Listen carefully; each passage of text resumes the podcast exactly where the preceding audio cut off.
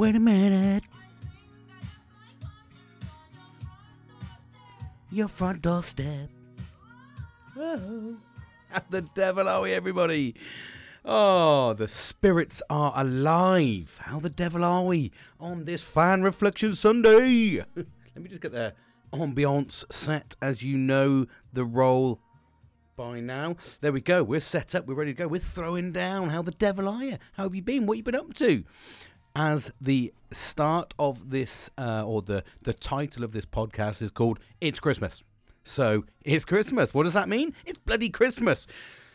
Let's not state the obvious, James. Jesus Christ. Um, but yes, it's Christmas, so here I am reflecting. Oh shit! I'm beating the place up, which isn't, which which is horrendous. I'm in this little time, just setting up into my little man cave space. Get that right. I'm getting that right. There we go. So yeah, how the devil are you? How you been? What have you been up to? I have been on a roller coaster of um, of cold and flu symptoms that has inhe- inevitably got worse. I went to London on Wednesday for my final day in work last week, and um, you know, I'm not used to the the big city life. I'm I'm a country bumpkin at best, and so it does stress me out to go. But um, it was all for a good cause. It was um, it was a big regional or sort of part of the regional uh, Christmas dinner. So it was nice to get together, get to push the boundaries of anxiety, um, and get myself out there again. Sound like I'm on a fucking dating site, doesn't it? Get myself out there. God, it's been fucking years. um, and yeah, you know, it, you know, uh, it was good. It was good. So, but uh, I've come back with a bit of um. So I got over a little bit of um, like COVID symptoms, and I'd done a COVID test and. Uh, before a couple of weeks ago, and it come back positive. I was like, "It is what it is." I've, I kind of, I did it because it was the last one in the house, and I was like, "Fuck it, let's go all in." It come back, I was like, "Ooh, delightful. but I work from home, so there's no real point. Just did it because I love stuffing fucking things up my nose. Um, so yeah, came back and I sort of got over that, and then went to London. Uh, felt fit as a fiddle, felt ready to go, and then. You know, a couple of beers, really, really good, really, absolutely fantastic day. Really good day for the mental health and some stuff I'm going to talk about in this podcast. But yes, I so I I come back and then Thursday naturally exhausted. It was a long day, and I'll tell you why when I get when I get into the the details of the day. Because I want to talk a little bit about this because it kind of cl- puts a little bit of closure on some previous podcasts I've spoken to you about where I've mentioned this real big issue with um, and it shouldn't be a big issue but I mentioned this issue with the with my current um, my current boss and um, you know and it's it's been it's made things a bit fractious it's made a really really difficult environment um, and anyway before before I break into that yes so I come back um, and uh, yeah, I just felt a little bit um, worse for wear on the Friday. And then next thing I know, woke up Saturday morning, couldn't fucking see out my right eye. Thought, have I not went out in the middle of the night or something and just caught something in my fucking eye because I couldn't open it. I was like proper trying to open it, and then turns out I've got a like a viral infection. Um, hence the reason why I sound a bit bunged up, um, a bit Barry White like. Um, but yeah, so um, came up, did a little bit of damage to the old eye, if you like. It made it all swollen and horrible and I'm slowly getting over it. So, uh, sorry, so that was Friday. So yeah, Saturday, and then it's just yeah, I've managed to just put a cold compress. I was recommended actually by a colleague that the good thing for your eyes are tea bags, and I said it's a female uh, colleague, and I said, well, you know, uh, thanks for the tip. I said, uh, is that because is that why your eyes look so good because you've been tea bagged? All your life. Um, crossing the line, James, you're crossing the line. Uh, no, good bit of banter, as I call it, banter. Um, yeah, so that was it. Sort of broke into, and then I had a good, like I say, I, I want to talk a little bit about the podcast in in the the details of what happened in terms of a bit of closure. Um, what do I mean by closure? Well, it's really important for for mental health to try and get to some sort of resolution. This is what I've been talking to you about for such a long time mental health doesn't go away. It, it, you know, you've got to try and get to some sort of resolution. You've got to try and understand why do you have mental health over a particular situation. You know, if it's PT, and uh, the, what I'm trying to talk about here is if you're listening and, and talking about PTSD, you try and understand well, what's the cause of your PTSD?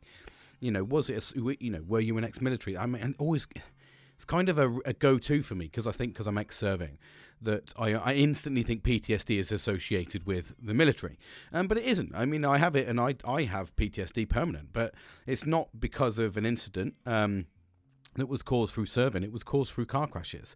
Um, so I'm trying to understand that PTSD comes anyway.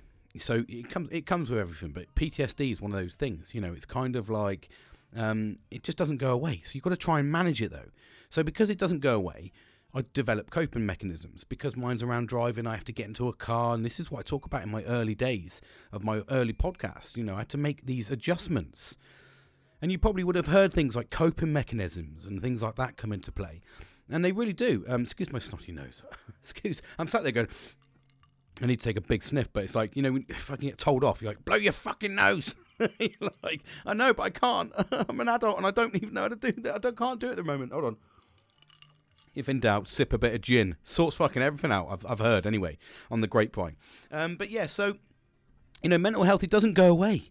And a lot of this, a lot of the things, a lot of the people that I encountered, a lot of the situations that I talk about now, if you're not willing, and I, and I, and I talk about this really heavily in terms of accountability and taking actions for your for your own mental health, and a lot of people don't do that. They really don't. They kind of, I don't know, they just kind of go along hoping that everything's going to be okay.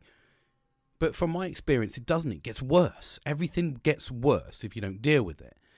It's the same as if you're in a relationship. Probably the easiest thing to try and associate it with is if you're in a relationship and it's a difficult relationship, are you going to sit there and endure that relationship? Or are you going to try and get out of that relationship? You're going to try, aren't you? Yes, I know there's circumstances where that isn't easy to do. Um, I understand that, you know, and I'm not talking about a broad spectrum of just get out. It's that easy. Um, but you would try, but you, you, but you would look at ways to try and address that situation. Can I get out of it? Can I go and seek some advice? Can I seek help? Can I seek support? Can I talk to somebody? I'm having a real bad situation at home or my relationship. Who do you go? And, you go and talk to people. So why don't you do it with your mental health? Why don't you do it with your PTSD? There's th- certain elements of, of mental health that, it, that just won't go away.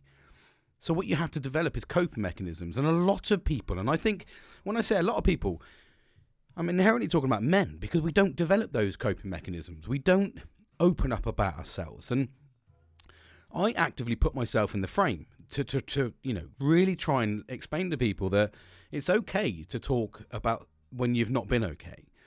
Um, and what I did actually to try and sort of pull you into a little bit of that is what I had a I did a mental health presentation, and I say presentation it was 15 minutes long, and uh, I spoke about mental health at, um, in front of a, a, group a group of strangers, mainly strangers. Um, apart from my good friend Kieran was there because we were he was part of the team, and uh, we were, we went and spent in. And part of the day to get us into London was to have a team building event, and I think it's really good. We were talking about different elements from our own roles and trying to explain to people how things work so we can all understand because if we all understand each other's roles you give a little bit of sympathy a little bit of support um, and you'll understand more about what other people have to face and endure, not just sitting from your own side. And that becomes a broad thing about everybody and everything. If you try and understand the parameters of what they're going through, you can sometimes sympathize, sometimes support. But what a lot of the times you get is, and, and I did this mental health presentation, and I started off and I said, you know, a group full of strangers. There was a couple of young people in there, fast streamers. And I said to them, I said, um, so almost two years ago to the day, um, was the last time I um, I attempted suicide. And then I said, "Now I'm not here for asking for sympathy. I'm not asking for um, anybody to jump up and hug me or anything like that, or go. You know, I'm not asking for the shock factor. What I'm saying to you is."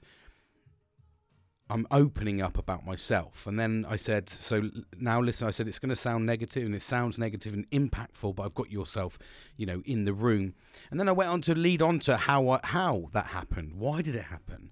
And it, and, and I, ultimately, do you know what it led into? It led into me talking about, um, the type of language we use towards other people, the, the way we speak to other people, the way we engage with other people, and how sometimes your words can have like serious, serious impact on a person. Words hurt, and I've said this for, for years. Words are mightier than the sword. I can absolutely, if I'm stood there with a sword, if you gave me a sword and said fucking kill someone, um, or you stand there stab that person, I wouldn't be able to do it morally, I would not be able to do it. I wouldn't be. I just would be like, it's wrong to fucking stab someone. Do you know what I mean? It's it's it's morally wrong. But if you stood there and said, right, James, use your words, articulate, and break that person down, it could do it, and and you can do it with ease. You can do it. You can, and and that's the problem with it. And that's when I say that. That that's when I understand that words are mightier than the sword because you can say something, whether that could be to your wife, that could be to your husband, partner, friend, daughter, son, whatever. You know, wife, husband, dad, mum. You, we all have the capability to completely undo relationships with our words. So why would you not want to try and understand and develop coping mechanisms? Because the fast, the first thing we do, anybody that has a mental health problem, the first thing they do is go is use words. It's either that or actions, and and nine times out of ten, the ones that use actions are the ones that you know. When when I say actions, you know trigger mechanism is in terms of fighting and things like that.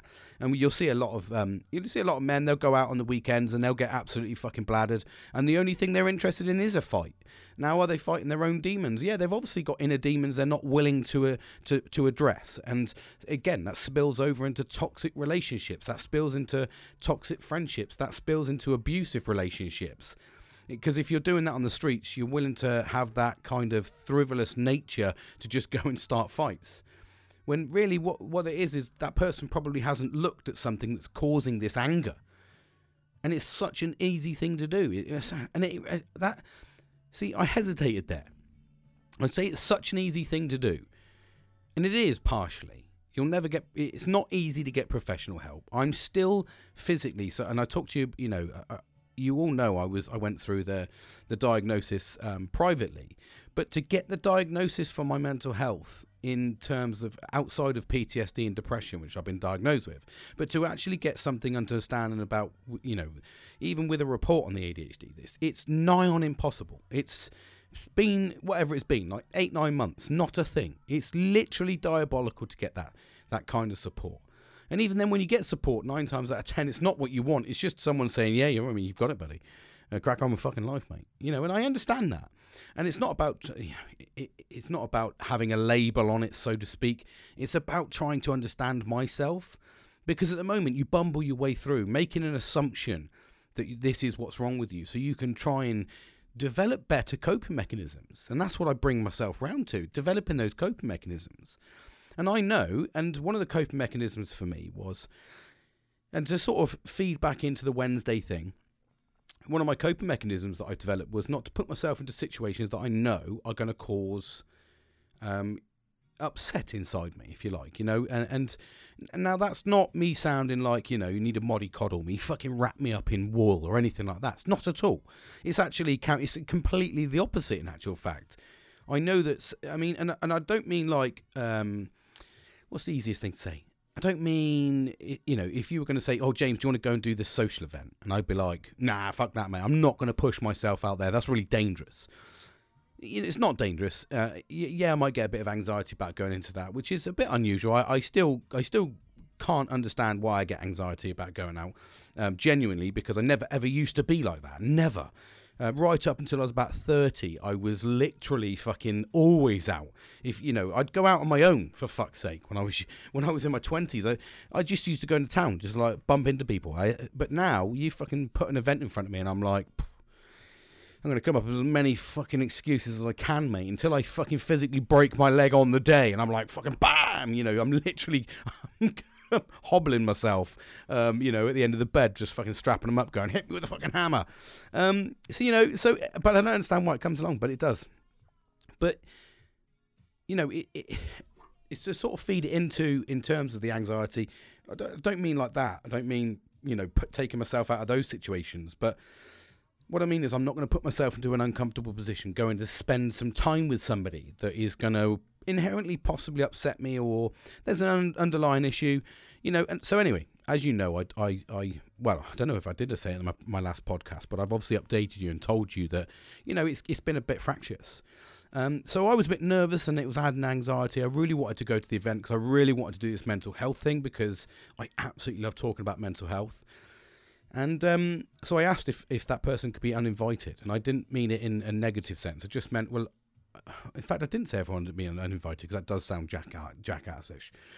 What I said to my colleague, to, to the person, the organizer, my colleague, I said, look, I can't make it. I said, unfortunately, you know, I'm not going to be able to make it because I know that that day will affect me spending time with somebody that we're not, you know, we we've had it's had a real negative impact on my mental health.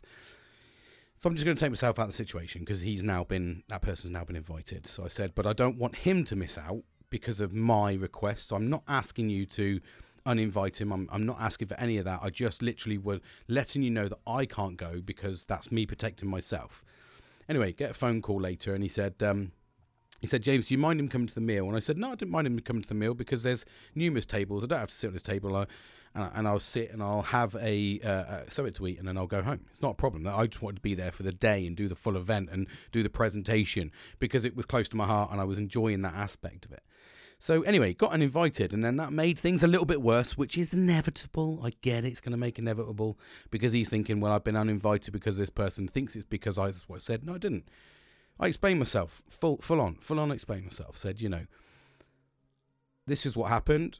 Unfortunately, it's resulted in the person um, wanting me to attend the event because I'm actually participating in the event and uh, and I apologise that that's caused a secondary um, hurt for you. However, due to the fact of the conversations we've had, you know, I need to be professional and just understand that I I don't want to put myself in that situation. And anyway, so he got on the defensive. That person got on defensive and basically said, completely and utterly avoided the situation. Actually, I got an email back saying that he just tried to give me a role. And anyway, it was complete and utter tosh, if you like, in the email. So I sent an email back because we're not talking, um, which I, am I'm, I'm trying. I, I said ring me. I sent him a text and everything didn't, didn't come through. I was like, fuck it, I'm not I'm not chasing this. This fucking it just starts getting desperate then, doesn't it? So um, anyway, let, let, it all behind. Let it, let it, let sleeping dogs lie. And um, yeah, we moved on. And basically, that's where we got to. So that's obviously caused a bit more friction um, unnecessarily. And like I said, you know, it wasn't those things. I was just taking active um, precautions against my own mental health because I didn't want to go there and unenjoy the day. If that's not, it's not even a word. Unenjoy. I didn't. I didn't want to not enjoy. Fucking hell, James. I didn't want to not enjoy the day. I wanted to go there, and that was part of my coping mechanism. I talk about reflection. That's a coping mechanism. I talk about setting the car up, and, and that's a coping mechanism. I talk about time management, making sure, and, and time management for me is a fucking nightmare especially with the ADHD. So I have to physically, I go over the top with time management because I, I'm concerned I'm going to lose things or forget things. Um, so, you know, these are these are constant fucking challenges, but they're coping mechanisms, and that's kind of something we need to develop. Is a coping mechanism to understand, especially if it's permanent. If it's a non-permanent mental health issue, then, and I say non-permanent as in, you know, there's no real length of time on mental health. It depends on when you, you know, you're rehabilitated. I suppose it's been fucking years and years for me, and I'm still not rehabilitated. Even my, the thing is, is, is the weird thing for me is I think I'm okay, and this is the problem with mental health. I think I'm okay. I'm walking around thinking I'm okay. I like everything's fucking fine. I'm I'm doing my fucking work. I'm going to job uh, my second job. I'm I'm fucking doing everything I need to do in life. And then I sit down, and some people say to me, like I had a conversation and um, uh, with my missus today, and I and I, I sat down today, and I was like, you know, is everything okay? I said I feel a bit like there's something in the air, and I don't know whether I've caused it, and I've I've completely and utterly forgotten about what I've caused. And she's like, no.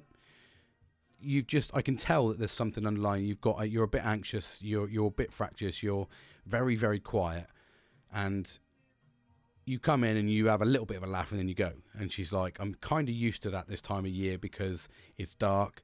I'm kind of used to it because it's when the accidents happen. I think subconsciously you still think about that. And she said, and, and I can see that you're waiting for an argument. And he said, and, and again, it's really come at a really unforeseen fucking time that you've decided to change your job over Christmas and I'm like, yeah, I know, and and it's not been sealed, signed, sealed, and delivered, so you just don't know. So you you know, and you, you can already see, James, that you've left, you're leaving a wake of chaos behind you because of your controlling um, nature. And I went, oh, okay, fuck. it's like I thought I was good. I genuinely thought I was good. She said, no, I can see what you're doing. You put coping mechanisms in, and I can see you go out for your reflection walks she said, but you are really fractious. You are really, uh, you're quite a sensitive person. You're taking, I'm, I'm very needy at the moment, she said, which is a new one for me. She says you want a lot of affection um, and a lot of reassurance. And I went, okay. So I take these things on board. And I think that again, do you know the positive of that is, and, and this is the positive. This is the positive of understanding, and, and I always try to put a positive spin, which is unlike me because I'm a bit of a realist, but I do try to put a positive spin on things because I think it's important. I really do. And and for me, the positive spin on this is the fact that I'm able to talk.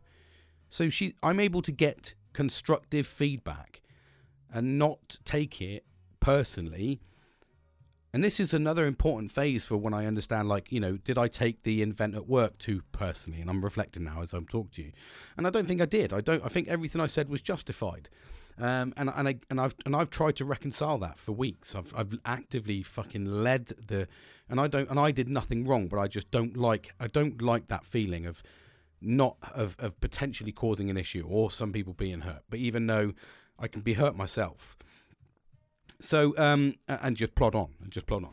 So yeah, so it's kind of like um, you know, it's those coping mechanisms are the bit that everyone forgets. So what I've nurtured is is the ability to be open and honest. So you know, if I'm not feeling hundred percent, I'll say I'm not feeling hundred percent, or I'm feeling a bit fucking tired, or a bit. You know, you know we can talk about that that's that's I laugh a lot this, but business as usual is, is a big phrase at the moment, and that's just business as usual activities. And it is talking about those sort of things is business as usual in your household. You know, tired. Yeah, we're all fucking tired.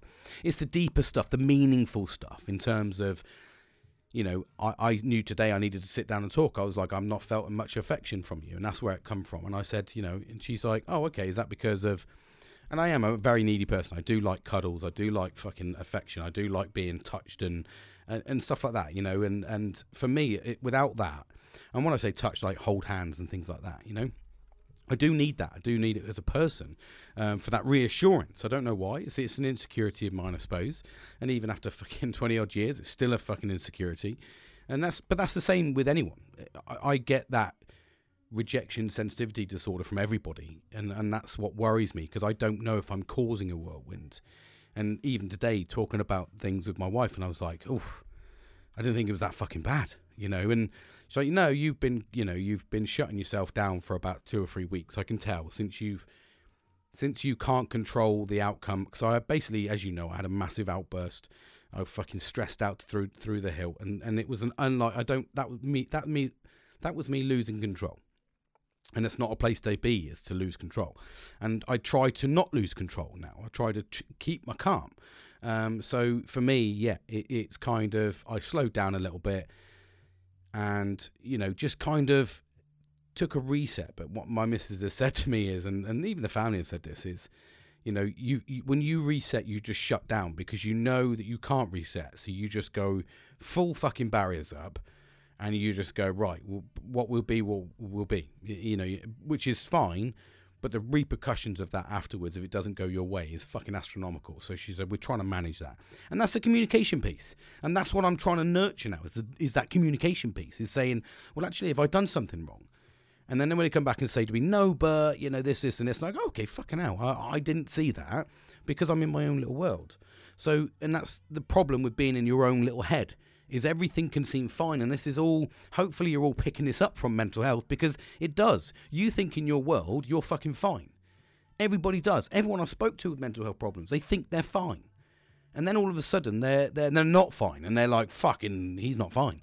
No, actually, he's not been fine or, for, for a long time. What's actually happened is he's reached his peak. He's burnt out. He's fucking done. And now the reason the office is in the the chaos and state it's in and chairs are flying everywhere whilst I'm talking to you is because he's broken. He's a fucking broken man. And that's the problem with mental health is you don't and especially with men because we don't because we fucking bottle it up and we don't cry, we don't show our emotions.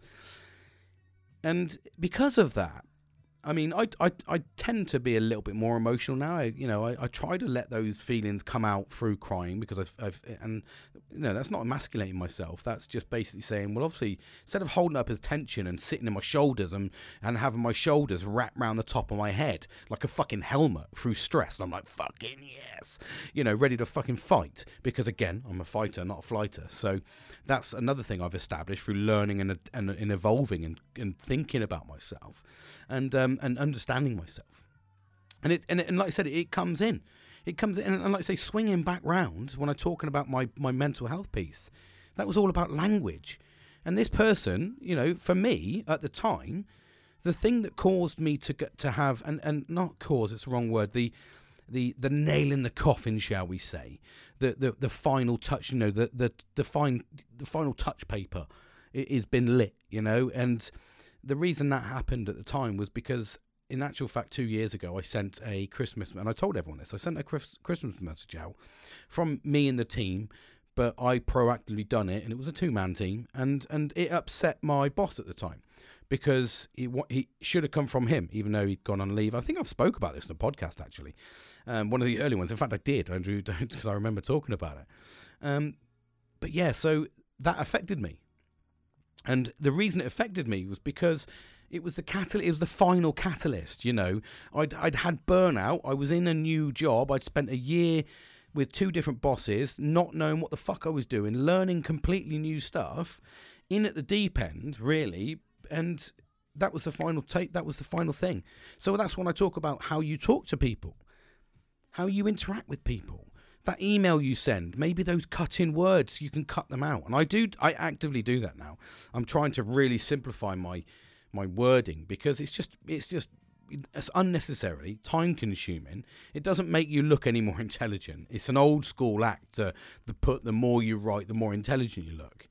It's not. You just put facts, bosh, bosh, bosh. You know, and I get that. And it's an. And this is a learning about myself. I'm evolving. It doesn't happen overnight. It's really hard to adjust a mindset. Remember what I said to you. This, this, nothing changes. It's a learned habit is three months. That's a learned habit. You have to do it consistently, consistently for three months to make that happen. To start getting your mindset. Well, you can't just overnight go from having somebody that's really articulate to go in, I want you to be articulate but in a real simple way. You have to learn how to do that. And then you have to learn and keep adapting and adapting and adapting and evolving until you get the right format that everybody's happy with. This is there's no difference with that within life. Excuse me. I'm talking too much, so I know I'm getting a bit windy inside. And um, you know, so it's th- this is all to do with mental health. This is everything to do with mental health. There's no def- there's nothing changes. You just have to adapt it for whatever scenario you want. It's the same as if you go into if you go into a job, you first need to learn and understand that job, and then you need to upskill upskill yourself on that job to make sure you're fully competent and do that job for a, a, a, certain period of time. We often say anywhere between six months to a year to start really getting into a job because this expectation you can walk into a job overnight. You can in some of the uh, you know retail and things like that because you know they're not they're not skilled if you like and i don't mean that in a negative sense. Everybody we need them uh, and, and i've done retail before so i'm not saying it's a negative thing but it's an unskilled job. But when you get into the skilled factors we often say six months to 12 six months to 12 months to, to learn that job. Then once you learn that job and you're on that job and you're now confident with that job you need to continuously professionally develop you need to continue that learning process. If you don't continue, you'll slip behind and you'll be stuck in your old ways. Well, that's a process. There's no difference to your mental health that you can put it in, in, in the same context of mental health. You have first have to understand yourself. You have to understand what your mental health problems are. That's where you get a little bit of support through doctors, psychiatrists, and things like that. Once you've learnt through that and you've developed that and you've seen the specialist, call that your training, call that call that your main training. Then what you're going to do is you're going to come back to life, but you have to continuously professionally develop. You have to continually evolve with life. You have to look at yourself. You have to see is there anywhere I need to develop? Am I a little bit fucking like I know for a fact for instance, this is how low level you can go with this. I'm a fucking nightmare for calling people. I really don't know why. Again, it, it's something that's developed, but I hate speaking to people on the phone or the thought of being on the phone. Whereas, uh, you know, when I get on the phone, I have a fucking great time because I'm talking. And, uh, and if it's with the right company, which it normally is because you're in my phone book, which means you're my right company. So I should, I should that should be a, a win-win. Nobody in my phone book should be a problem to talk to, but I still have those issues. But that's something I want to evolve. That's something I want to com- I want to do a better uh, job of next year. So my next year, like I, I spoke to you at the start of this year, and I said to you, all give yourself goals. And hopefully you did. I did, and I have hit my goals. I've hit my targets. I really and I've worked hard, and that was to get promoted. Um, that was an internal thing I didn't think was achievable, but I've I've managed it. So I I gave myself that challenge, gave myself a challenge to complete another couple of milestones, and I'm already looking through my reflection process of where I can develop. And that is the it's it's not it's better myself. It's not bettering myself. I told you this before. It's developing myself continuous professional development. The reason we have that is because you need to continuously understand yourself. You're going to change. Your mindset's going to change. You're going to be in a different positions, different jobs. So maybe your stress level's going to go high because you're in a different job. So you need to compensate for that. You need to reduce stress somewhere else so that it allows your brain and mind to focus on that the, the situation. It's like when you go into weight training. You don't go into weight training and go fucking right. I'm going to lift 120k. I probably would. I would. I probably would. Because I'm fucking stupid like that, and I'd probably try and succeed, and then I wouldn't do the gym for the next fucking five years. That's pretty much what I did last time. Anyway, digress about my stupid nature. But for me, it's all about going in and making sure that you can build yourself up. So once you build yourself up and you go, right, okay, this is no different to mental health. You go in, you understand where your weaknesses are. You work on those weaknesses in, in weight training. And then your strengths, you can you go in and you go, right, okay, I'm gonna do bench, I'm gonna get myself fucking comfortable with bench. Bosh, bosh, bosh. I'm now comfortable. I'm gonna reach my peak. What's my BP? And then you go fucking bosh. Okay, my BP's fucking, um, you know, PB, sorry, not BP. PB, personal best, um, is 100. You go, bosh, that's it, fucking bosh. So you sit there, you're comfortable at 100 now. I need a bit of professional development, continuous professional development. Well, what you do then, and to put this into a fitness term for you, I suppose, is you would go and work on something else because noting that your chest is not going to work by just doing bench press. If you do flies, you do a bit of back, you strengthen your back. You, if you do a bit of core work, you'll strengthen your core. If you work on those four little areas through com- continuous professional development, what you will do is be able to go in and smash that bench press. Not only 100 easy, but you'll hit that 120 and you're like, fucking boom.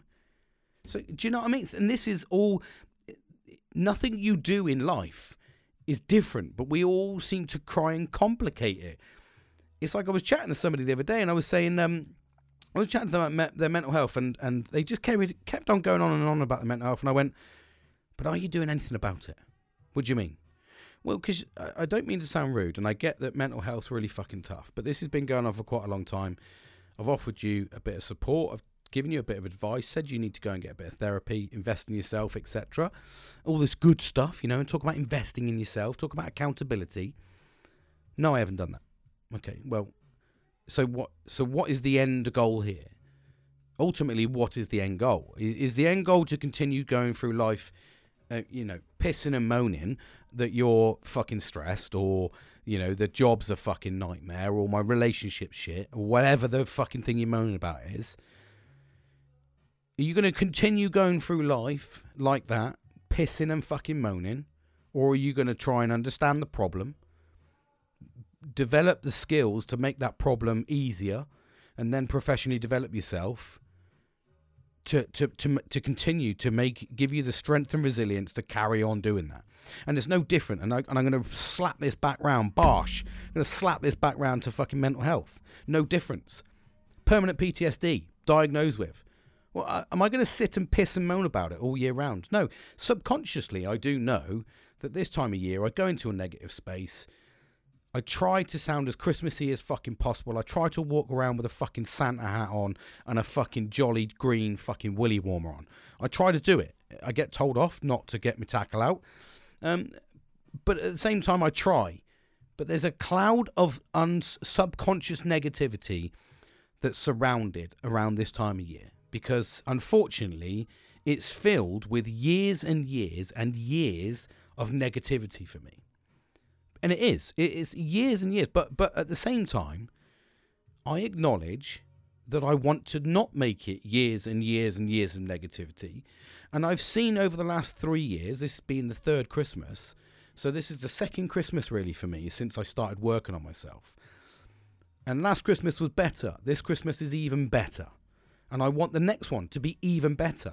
I'm not going to get to the point where I want the end one to be. My result is not to be the best. My result is to be in an enjoyable, happy, comfortable place at Christmas and not have stress, just have relaxed environments. And that is getting better. It's getting better with life. It's getting better because I'm addressing it. It's getting better because I'm developing coping mechanisms. Some of those coping mechanisms need fine re- uh, refining and fine tuning. Don't shut yourself down, James. But sometimes I can be this bolshy person. A lot of people think I'm this, and I am. A, I suppose I am. I am. I'm. I, it's taken me a long time. To, I am quite a sensitive person. I, I do get quite emotional, but my emotion is not. When I say emotional, a lot of people go, "Oh, you're fucking crying." No, I don't. The problem is, I my emotion is not crying. My emotion is, I want to fucking, I want to fight. I want to hurt people. That's my emotion. So I don't like being that emotional person. And, I, and and again, that sounds really coarse and really negative, but it's it's not. But because I know that's where I go to, I just go to it. We've all got underlying demons. We all have. And I guarantee if you click the right fucking switch, those demons will come out. The problem is, because of me and my mental health state and the ADHD side of things, that's a little bit unregulated for me. so I, I don't have the same regulations in my brain that everybody else does. It's it right down to, I'll tell you what, this is how fucking crazy it is. We were playing, and this is going to sound a bit cheesy, I am 42 year old. I'm going to take a, sip, a sip of a fucking drink before I say this little bit. Um, so I was jumping on the computer on Thursday night and I was playing Xbox and I was like, said to lads, what we playing? And they were like, oh, fuck it, we'll jump on Minecraft. And I'll be honest with you, it sounds fucking real cheesy, but I love it because it, it's like building fucking blocks. It's just mind numb. It's not mind numbing. It's just really, really, really relaxing. And it's like a really creative place because you can just build whatever the fuck you want. There's, and for somebody with ADHD, um, or, or, or autism. Um, it's such a good fucking tool. ADHD and autism for playing Minecraft is fucking incredible because you can everything's colourful. They make these certain little noises um, when you go on fucking certain stones and things like that. And anyway, it, it's it's it focuses me on nothing. It really chills me out. Really chills me out. So anyway, we were playing, and but note the fact that it chills me out we were going along and um, we got to this fucking place and it was a bit exciting.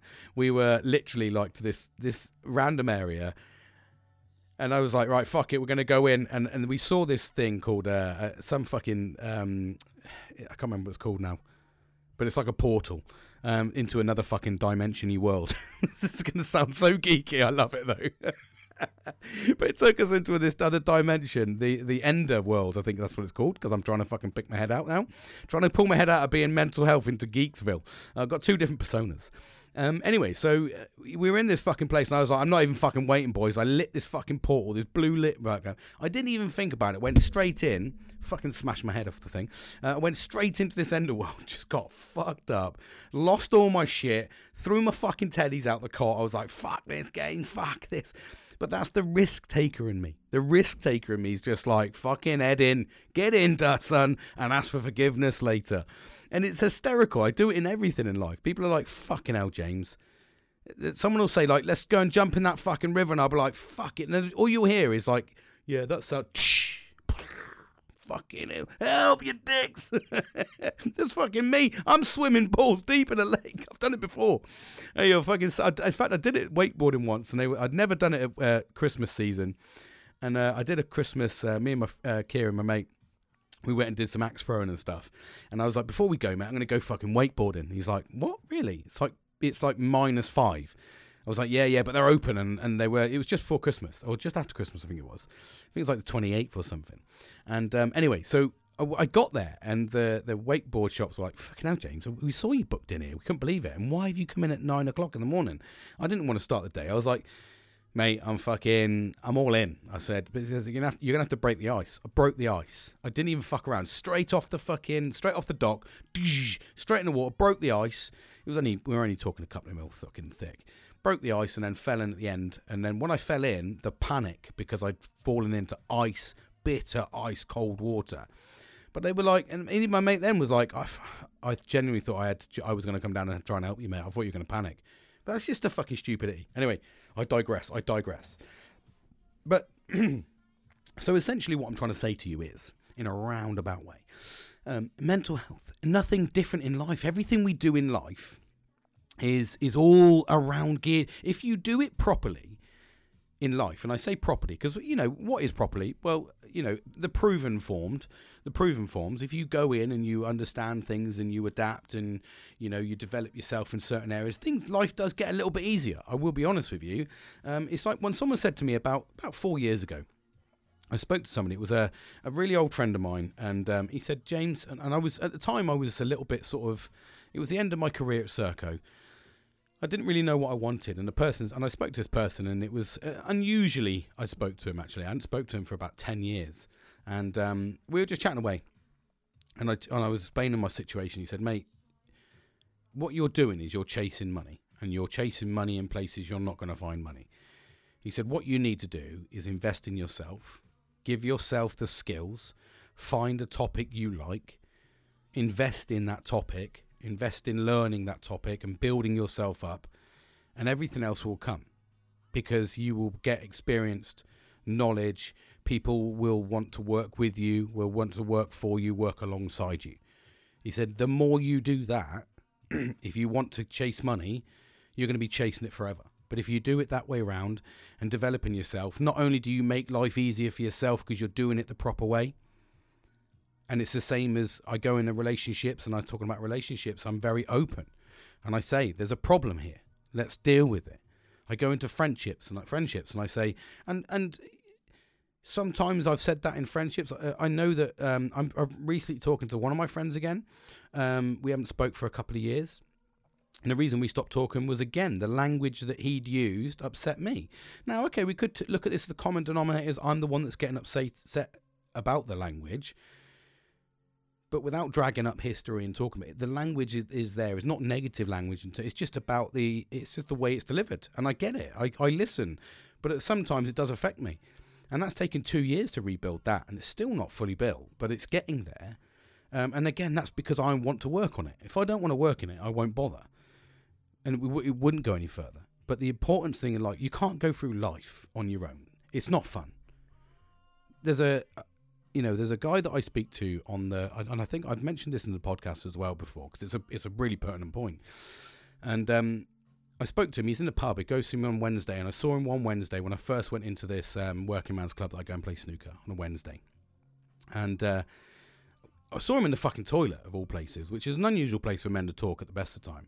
And he was just washing his hands, and I uh, we weren't talking whilst we were pissing. We didn't have cock in hand, and um, we were washing hands afterwards. So I just said, "Oh, you know, how are you, mate? You, you know, you look okay, but um, you know, is everything all right?" Just asking how he was. And he said, "No, mate, I'm really fucking lonely." And I went, "Wow." He said, "Yeah." He said, "My wife died." five years ago. I've got hardly any friends because I just didn't invest in my time in friendships. And um, when she went, I've got nothing. I literally have nothing. And he said, I'm a very lonely person. I have a microwave meal every single night. I come up here for a couple of hours. I have two or three pints. I go home. And he said, during the day, I sit up. I don't. I've got to do nothing because he's retired with nobody around him. And it really resonated with me. Really, re- all these pertinent points I talk about, people telling me do things the right way, educate yourself, and the money will come. These people that get rich, they don't get rich because they're stupid. They get rich because they're playing the system or they're or they're intelligent in their fields. It's like TikTok. Yeah, they, people are successful on TikTok and social media. I get that. But it's a small percentage. It's just chucked in your throat so many times because they are the hit. They're the ones that are on your feed. But you keep seeing this one person. What you don't realize is there's behind that one person that succeeded is 7 million people trying to succeed and pulling in pounds here, pounds there, but not real investment. And what I often say to myself is these people that try and make money on social media, they don't look at their future. They're not future proofing themselves because once social media dies in five years' time, and I say dies, it will never die. I don't think it will die, but I mean, you know, they'll be it'll be flooded, it'll be inundated. We'll be sick of it because that's what humans do. We get fucking bored of things. But once it gets to that peak, what are they going to do then? They've got no contingency plan. They've not done, and they've lost all of that years, all of those years. And I spoke to my daughters about this the other day. I said, if you want to go down a YouTube route and, and a social media route, that's fucking fine, mate. Do it, but don't come to me in five, ten years' time when you've got nothing And if you succeed, fucking brilliant. I you know give it a, a go. But it's a really I, the people that I see that try and gain that get social media fame have normally got to, to where they are through selling their soul. That's what it looks like to me. The OnlyFans people, yeah, okay, that woman that's on TikTok and um, with the red hair, lovely lady, and I, I get that she's got to fame and she's fucking millionaire. She's buying house. She's doing all the right things. But it, she sold her soul for me. I mean, she's fucking sold her fanny for a fucking fiver on fucking OnlyFans. And every man and his fucking dog's seen it. Do you know what I mean? And if she has kids or they have kids, it, there's no, you don't look at the longevity of it. They go, well, I've got millions of pounds. Well, yeah, you have, but you've completely and utterly removed your dignity for that. And you've sold your soul to get that.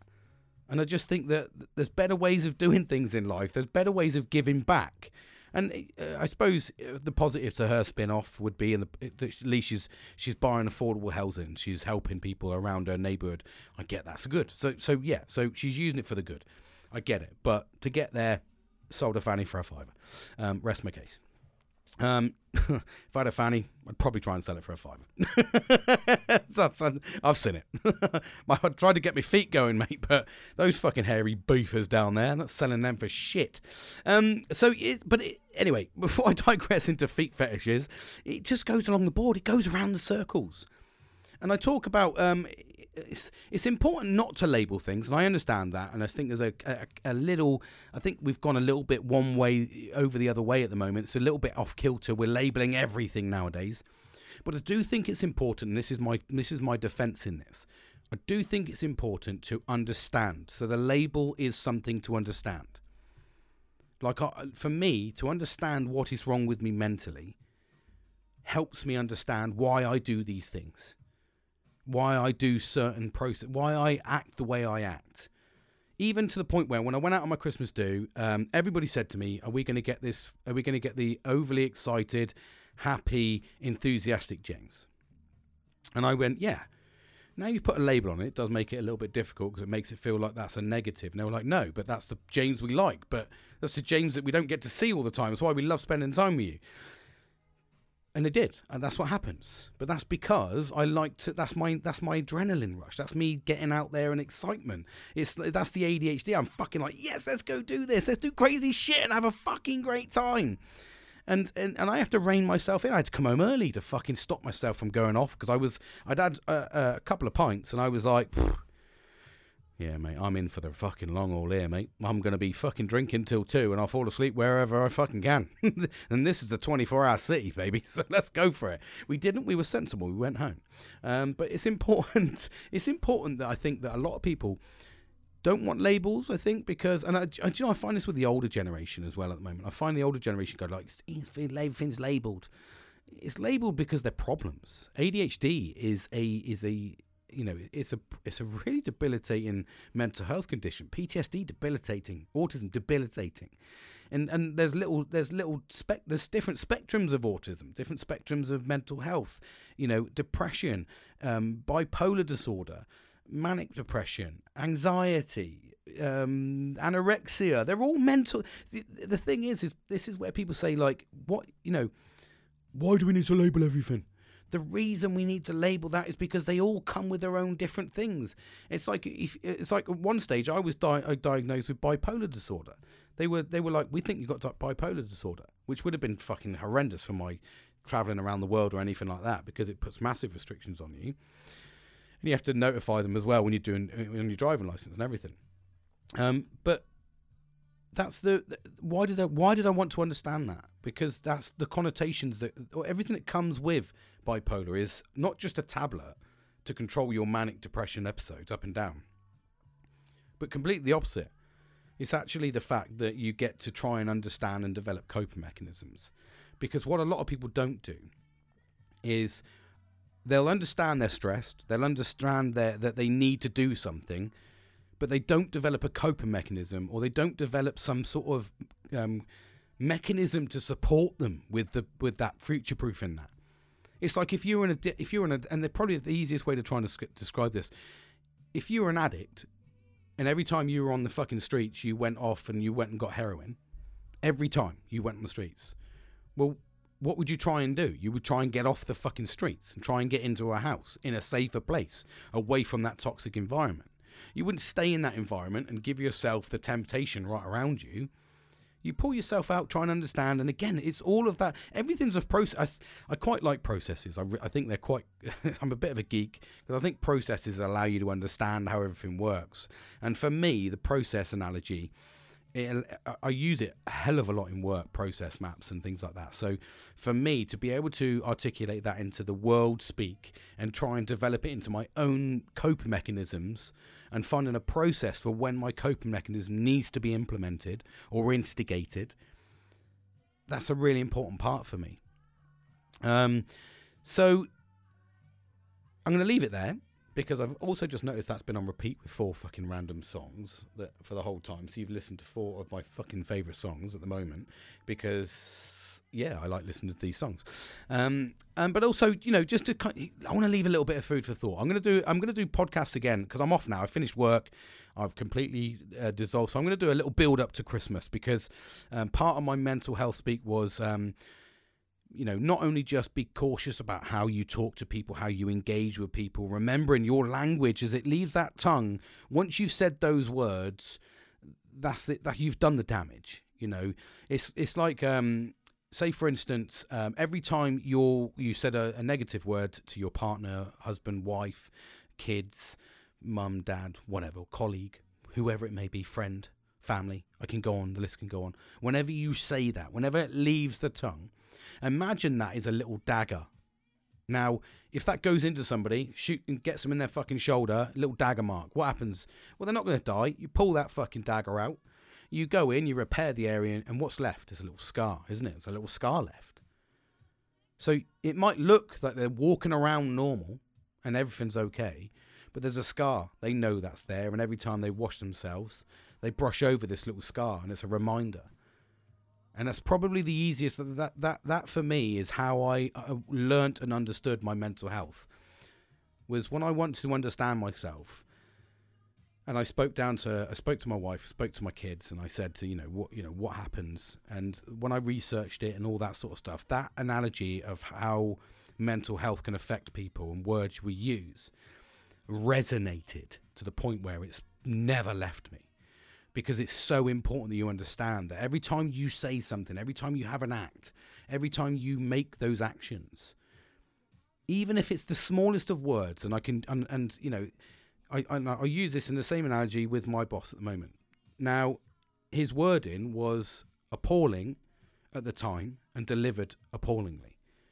Was it meant in a negative sense? No, we've established that.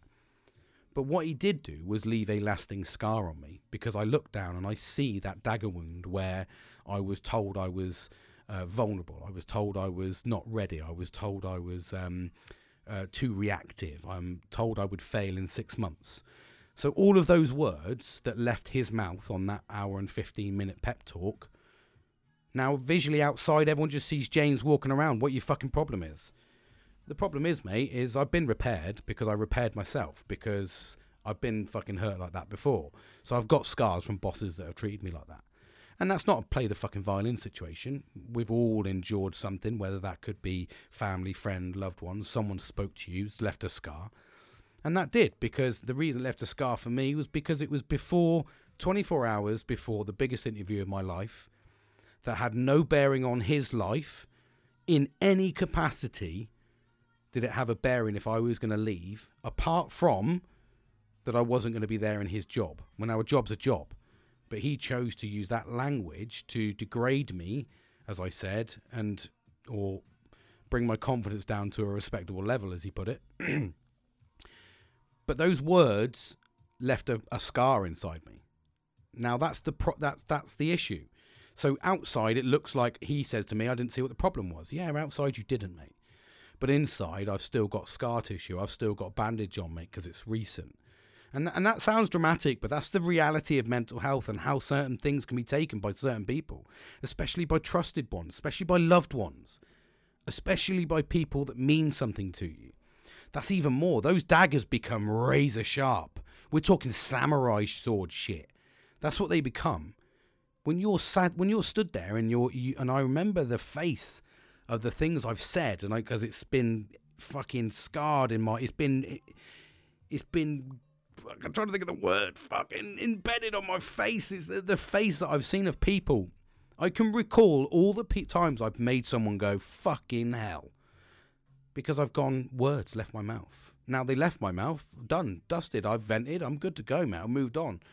But the amount of scars I've left behind and I've spent years trying to build that up. I've spent years trying to undo that problem. And that has meant I have become a little bit, not vulnerable, but I'm very respectful. I wouldn't say I'm vulnerable at all. I'm a fucking animal if I want to be. I can be an absolute asshole. But that's not a James you ever want. And I do that to protect other people. And I don't sound that in a, I don't say it in a big-headed way, but that I can be a fucking asshole, but I just don't want to be. Life's too shit at the moment, and it's, life can be shit anyway. You certainly don't need people upsetting your day by being negative. You want to build friends. You want to nurture your way through. You want to enjoy your life. Going through life on your own, just angry at the world and angry at people and doing angry things, is going to make your fucking journey through this life very, very difficult. And it's short that we're here. 75 years, people. 75 years at best. That's the reality, and I don't mean to sound that to be somber, and you know that's that's just the reality. So we need to enjoy it as we go along. We need to look at how we talk to people.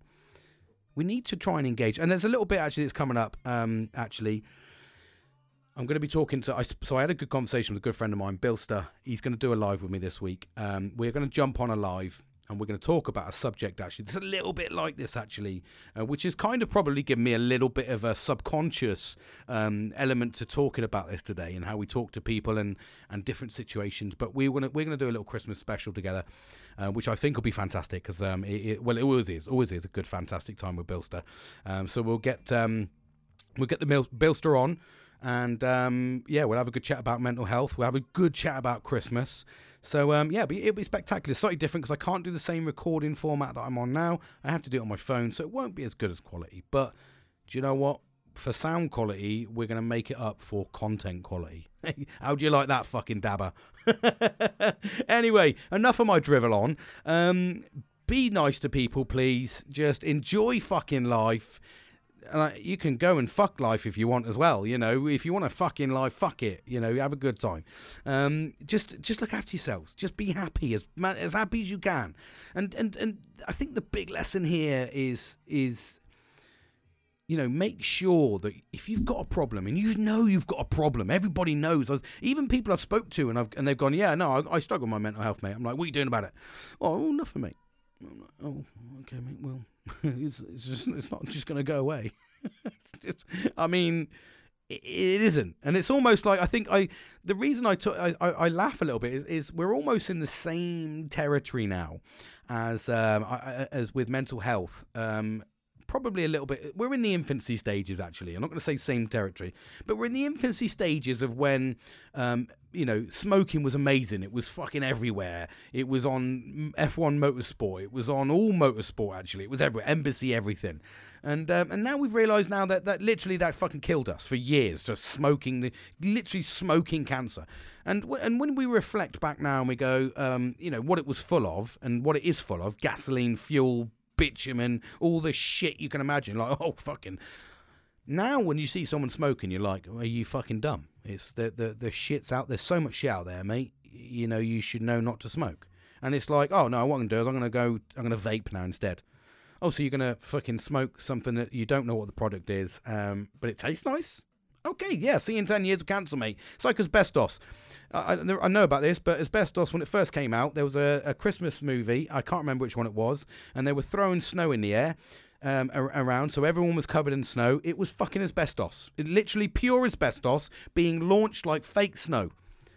You fucking see? Do you know what I mean? You, but you learn now. We're like fucking asbestos bad. Don't touch. We put signs up. We do everything we can. I think we're in the infancy infancy stages. It's like heroin. Everybody's seen enough fucking uh, USA TVs shows to know that crack and heroin is not good for you, unless you want to dramatically lose weight in your life. That's the only thing that's positive about crack and heroin. So if you see someone smoking crack and heroin, you're like, dude, there's enough shit on TV to say that is bad shit. It's like I know now never to touch fentanyl. it's fucking never. It's a zombie drug, mate. I've seen what it does to people, and their, their skin melts off. Not interested, mate. Well, now look at mental health. We're awareness. So we're shouting the fucking. We're at the top now. We're climbing, still climbing our way up a bit of Everest. But we're getting to the point where we're like, fucking talk about it, people. Talk. Open up. Coping mechanisms. Get stuck in. Reflection. Learning. Adapting. Fucking accountability. All of these words, we all use them daily. Just plug them into your own process for your mental health. And enough from me. Anyway, um, have an amazing uh, evening hope you're ready for Christmas. If not, finish work as soon as you can. Get out there, enjoy yourself. Don't feel pressured into, you know, getting presents for everybody and all that sort of stuff. We're in a cost of living crisis. Sometimes people need to understand that company is just as important as opening a present. And I mean that. I genuinely this year said, I don't want anything. I just want to sit down. I don't want to fucking stress about shops. I just want to sit down, drink, eat, and be merry and just spend time with my family and loved ones. That's all I want to do. I don't really fucking care about opening up a pair of socks that I can go to TK Maxx and buy them in the fucking sale on Monday. I don't. I don't care. I, I just it. It's about spending quality time with family and loved ones and making those memories. Um, and friends as well. So I've got a couple of dudes coming up. I've got a night out in the Clock and Balls on the 22nd as well. So that's going to be fantastic. Celebrating into the into the Christmas with my good friend. Um, so yeah, that's enough for me. Enjoy yourself. I will speak to you soon and take care of yourself. Love you all.